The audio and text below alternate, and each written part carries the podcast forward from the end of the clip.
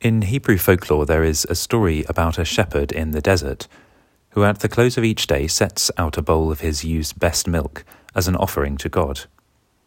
Observing this man's peculiar custom, Moses points out that God cannot possibly drink the milk, since God does not have a physical body. But the shepherd feels sure that God does drink it. To see who is correct, they stay up all night, hiding behind some bushes and wait to see what happens. At a certain hour, a little fox makes its way cautiously to the bowl, laps up the milk, and scurries off. The shepherd is devastated. Moses, perplexed at the shepherd's reaction, says to him, But you should be happy. You know more about God than you did before. Yes, I do, the shepherd replies, but you have taken away the only thing I could do to express my love for him. In this Sunday's Gospel reading, we will hear a similar story in which Mary, the sister of Martha and Lazarus, anoints Jesus' feet with a pound of costly perfume made of pure nard. Judas Iscariot takes issue with this unusual behavior and questions why the perfume was not sold and the money given to the poor. But Jesus accepts Mary's offering as her own unique expression of love.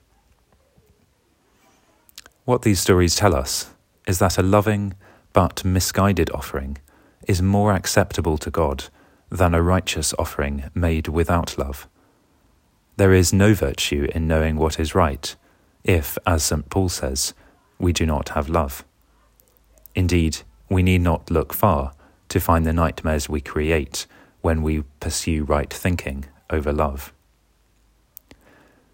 This Sunday marks the beginning of Passion Tide, when we begin to turn our minds to the Lord's Passion, death, and resurrection at Easter. At such a time, these stories offer us a great encouragement because they remind us that whatever we have done or failed to do during Lent, God longs not for our achievements, but for our hearts. He will accept whatever we offer, if we offer it sincerely, reverently, and devotedly.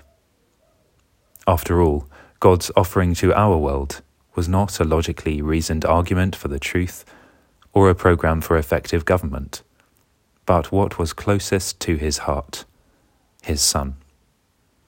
In the sacrifice of Christ, he showed us that ubi caritas et amor Deus ibi est.